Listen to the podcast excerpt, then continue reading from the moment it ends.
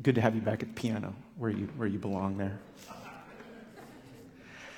Well, today is Palm Sunday, the day we remember when Jesus rode triumphantly into Jerusalem. And we heard Dan share the story just moments ago. Jesus rides in not on a war horse, but on the colt of a donkey because he is the Prince of Peace. The people lay down their cloaks on the road before him. They wave palm branches. They cry out, Hosanna! Blessed is he who comes in the name of the Lord. And they acknowledge him as a prophet, a prophet of God. And they hope that he will be even more than that. For these people who have been oppressed long under the thumb of the Roman Empire are now full of hope for really like the first time in a long time. They're full of hope that God will deliver them at last because, yes, their prayers are about to be answered. Surely, they think, surely Jesus is about to be declared king of the Jews, and he's going to kick out the Romans. And so Israel's honor and glory among the nations of the world will be restored at last. This is what they've been looking forward to for years, for centuries, hoping, pleading, praying, praying for this to come about. And God heard them. But was he going to give them the answer to their prayers that they'd been hoping for? Yes and no. Would Jesus be crowned king? Yes, but with a crown of thorns. Would he be exalted? Yes, uh, but he'd be raised up on a cross. Would he drive out the enemy? Yes, but you know that Rome would still rule on earth. And in fact, in 40 years from, from this time, Rome would level Jerusalem. They would burn the temple to the ground, and the whole city they would sack and destroy. And that temple has never to this day been rebuilt. But instead, Jesus himself put it this way He said, upon his coming to Jerusalem, now is the time for the judgment on this world. Now the prince of this world will be driven out. The prince of this world, the prince of this world. Was he talking about Rome? Was he talking about Caesar? No. He was talking about the ultimate power behind all the earthly powers that are opposed to God. He was talking about Satan. And he was talking about conquering sin and death. Now, over the past month or so, we've been focusing on prayer here at Cascade, and focusing on prayer is always a good idea. Prayer is at the heart of the Christian life. We don't worship an idea, we don't simply believe in a bunch of propositions. We have a God who loves us and cares for us, a God who leads and guides us, a God who desires to be in relationship with us. And that means prayer. On a certain occasion, Jesus' disciples approached him and said, Lord, teach us to pray. And he did. He taught them what we call the Lord's Prayer.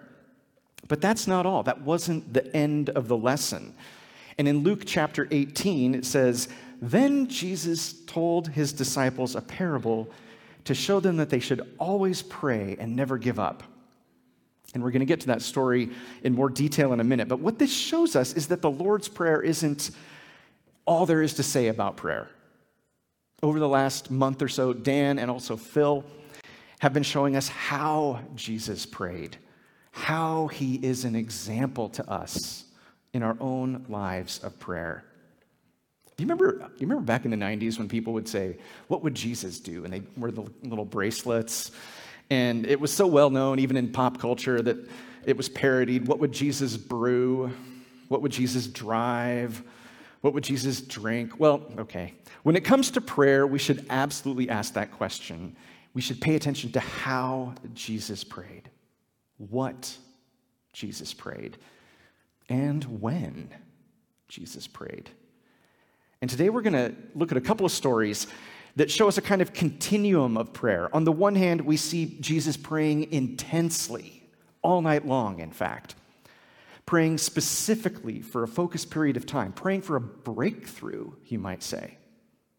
And on the other hand, we'll see that he urges us to keep on praying for the long haul, praying day in and day out until we get an answer. Now, okay, it, yeah, we're doing that global 6K thing. You know that some runners are marathoners and some runners are sprinters, right? And usually you don't do both. Either you're the sprinter blazing down the track for 100 meters, or you're a marathoner grinding out that 26.2 miles. And maybe you're thinking, yeah, I'll be on the couch. Thanks. Um, well, when it comes to prayer, we're called to get off the couch and into the race, and we're called to do both. We're called to pray for the long haul, the marathon. And we can also expect times when we'll need to pray intensely like a sprinter. And so let's take a look at one of those sprints in Jesus' life. And yes, it was like a sprint, but it was also all night long. Even before Lionel Richie, Jesus was praying all night long. Okay, Luke chapter 6, verse 12. One of those days, Jesus went out to a mountainside to pray and spent the night praying to God. When morning came, he called his disciples to him and chose 12 of them, whom he designated apostles. Simon, whom he named Peter, his brother Andrew, James, John, Philip, Bartholomew, Matthew, Thomas, James, son of Alphaeus, Simon, who was called the Zealot, Judas, son of James, and Judas Iscariot, who became a traitor. Now, don't you think it'd be terrible to be Judas, son of James? No, no, I'm, I'm a different Judas. Okay, anyway. Now, this is only a short little passage, and it's natural to focus on that list of 12 names the 12 men that Jesus chose to be set apart from the rest of the disciples. And so it can be easy to gloss over the context, but I got to think that this moment, this decision was a pretty big deal, a big step in his ministry. By this time, Jesus was already well known. He was attracting huge crowds. He was the celebrity, the talk of the town. By this time, he'd already called certain people specifically to come and follow him Peter and Andrew, James and John, all four of them fishermen who'd left their nets for him. And he'd also called Matthew, the tax collector. And there were many, many more, dozens, perhaps even hundreds of people who were following him by this time. But now it was time for the next stage. It was time to call some of these men to an even more significant commitment 12 of them, as you know. Now, this wasn't just some arbitrary number. In the Bible, 12 has to do with completeness. And as you may recall, there were 12 tribes of Israel. So it's no coincidence that Jesus chose 12 men to be his apostles. Now, if you look ahead to the very end of the Bible, to the book of Revelation, to the description of the New Jerusalem, it talks about how it will have 12 gates with the names of the tribes of Israel on them, and 12 foundations with the names of the apostles. So this is a big deal. It's time, it's time to choose these 12. And so Jesus prays all night. And he settles on the 12 of his followers who will become the 12. They will form the core of this new community he's establishing. This isn't a fan club. This isn't just a group of friends to hang out with him and keep him company. It's the foundation of everything to come. So he prays all night long. And God heard him. And his prayers were answered. And who did he get? Not exactly an inspiring lot. They were a bunch of ordinary working class dudes. Now, working class isn't bad, but come on, these guys were average at best in every way. Jesus could have chosen some top notch Bible scholars, but he ch- chose these guys who haven't even gone to school. One of them, one of them was a tax collector. A tax collector. Phil told us about these guys recently. They're, they're corrupt. They're colluding with the hated Roman Empire. They skim off the top to line their own pockets. And Jesus picked one of them after his all night of prayer. And as if their individual backgrounds weren't bad enough, at the Last Supper, at the end, what we're going to look forward to this week, the climax of Jesus' ministry, after he'd washed their feet, after he'd given them the bread and cup and instituted the new covenant, after he'd announced again that he was about to be betrayed, after all that, do you know what happens? The 12 at that dinner get in an argument about which one of them is the greatest. I'm awesome. No, I'm awesome. Jesus is headed to the cross, and they're jockeying for the best seat at the table.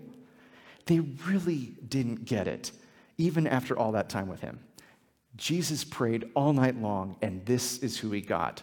Peter, shooting his mouth off, rash and impulsive, and of course, famously denying his master when it came down to the wire, blatantly lying and telling people he'd never heard of Jesus. Thomas, what do we know him as? The doubter. Judas, not that Judas, the other Judas, the traitor, the betrayer. These are the men that Jesus got after all night in prayer. Now, maybe you're thinking, hmm, this doesn't seem like much of an incentive to pray all night. And if we think of prayer as a technique to get God to give us what we want, then yeah, don't do it. Don't spend the night in prayer. But prayer isn't about getting God on our side, it's about getting us on God's side. Prayer shapes us. Who needs to be changed, God or us? This calls for wisdom. And sometimes wisdom is found in unexpected places. The noted philosopher Mick Jagger once said, You can't always get what you want, but you get what you need. And another slightly less well known philosopher or, or, group of philosophers, the band The Fray, said, Sometimes the hardest thing and the right thing are the same. I love that line. Sometimes the hardest thing and the right thing are the same. Jesus certainly knew that to be true. Remember his other all night prayer vigil that, we, that is famous? He prayed, Take this cup from me, meaning the cross. But he also prayed, Not my will, but your will be done. God gave Jesus the right men for the job, the right men to become his chosen 12, even though they were far from perfect, even though one of them would betray him. And so here's what I think we can take away from this story and what it means to pray like Jesus. He didn't pray all night long because things were easy and everything was going great. He prayed all night because things were hard. And it was time to put it all on the line when he had a big decision before him. And so it is with us. We pray with that kind of intensity, maybe even praying all night sometimes, when we don't have any other choice. We pray all night because we have to, because we have nowhere else to turn. In Psalm 63, David says, On my bed I remember you. I think of you through the watches of the night. Because you are my help, I sing in the shadow of your wings. I cling to you. Your right hand upholds me.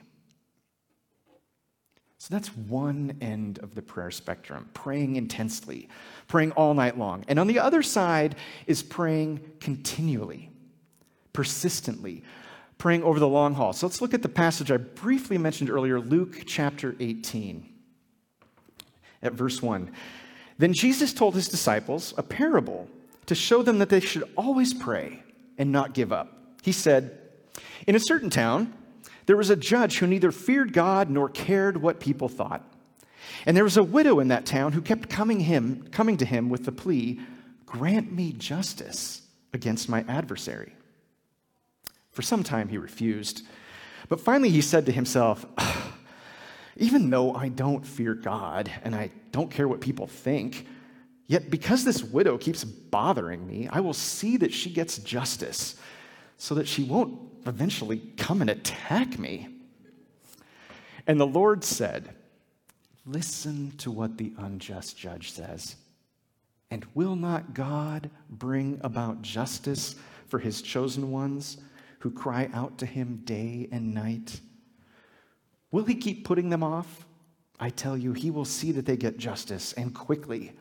However, when the Son of Man comes, will he find faith on the earth? Now, this parable is a lot like the one that Dan preached last week.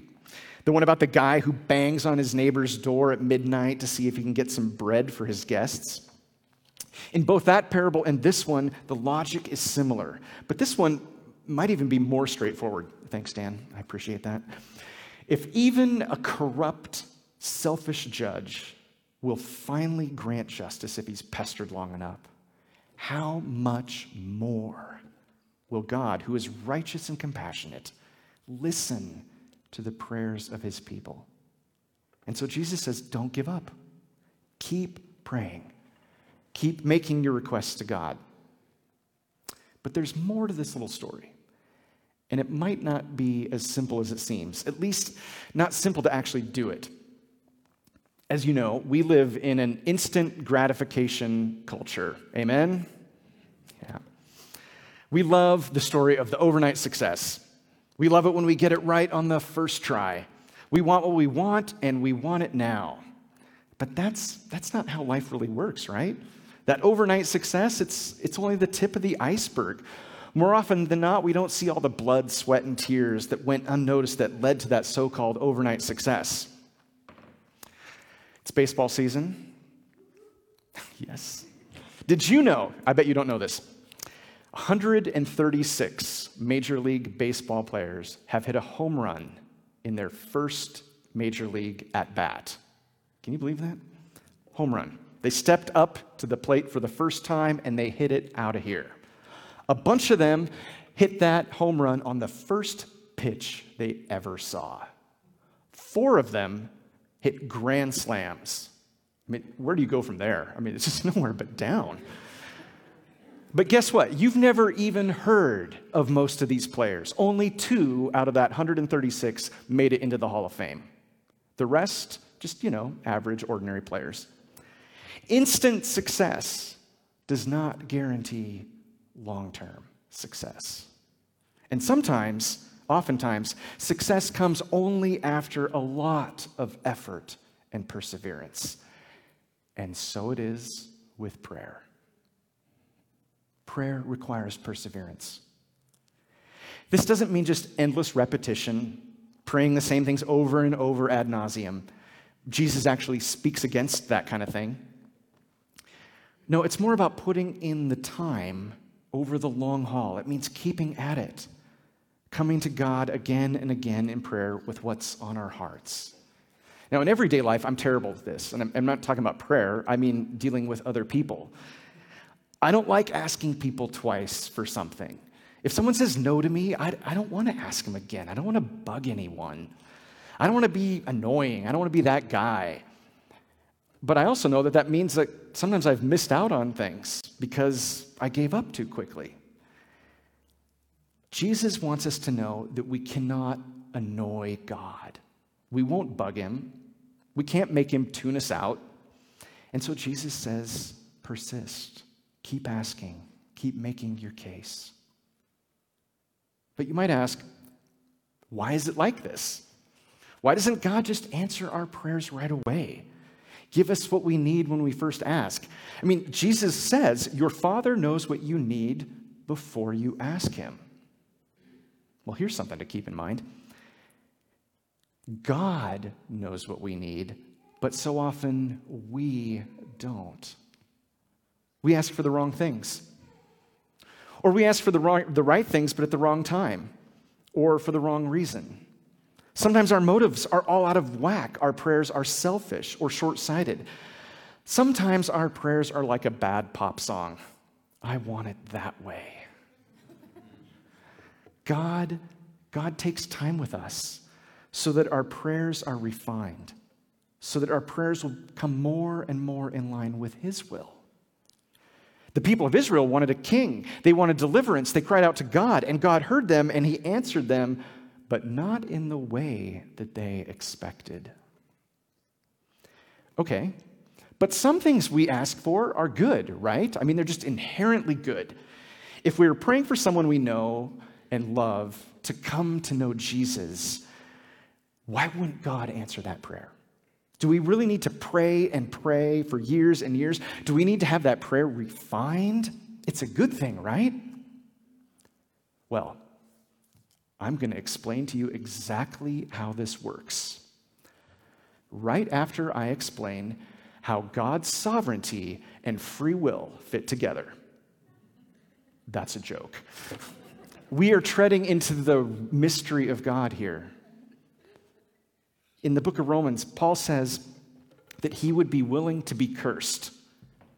He would be willing to go to hell for the sake of his unbelieving Jewish brothers and sisters if they would believe in Jesus. His heart broke for them. And then he goes on in that passage, Romans 9 through 11, which is very complicated, and he discusses God's mysterious and mind blowing plan to bring salvation to the world, even through Israel's unbelief and Israel's unfaithfulness. And he wraps it up with this He says, Oh, the depths of the riches of the wisdom and knowledge of God. How unsearchable his judgments and his paths beyond tracing out. Who has known the mind of the Lord, and who has been his counselor? Who has ever given to God that God should repay them? For from him and through him and for him are all things. To him be glory forever. Amen. There is no getting around the fact that there are mysteries at the heart of prayer. There are mysteries in how an infinite God relates to very finite people. We can't fully quantify how and why prayer works, but we know this. We are called to be people of prayer. We are called to cast ourselves upon God's care through prayer. And this means a life of prayer, of persisting in prayer, of not giving up, and even praying all night long if we have to. And I know what that's like. So let me, let me close with this story. It was about 10 years ago and it was a hard season of life for me. We'd moved back to Seattle from Montana, where I'd been a pastor and had even started a new church. And we were living once again under the lovely gray skies of Seattle. I wasn't pastoring a church anymore, although I was still involved in worship ministry, and I was coaching young church planters. But I was burned out. I was fried.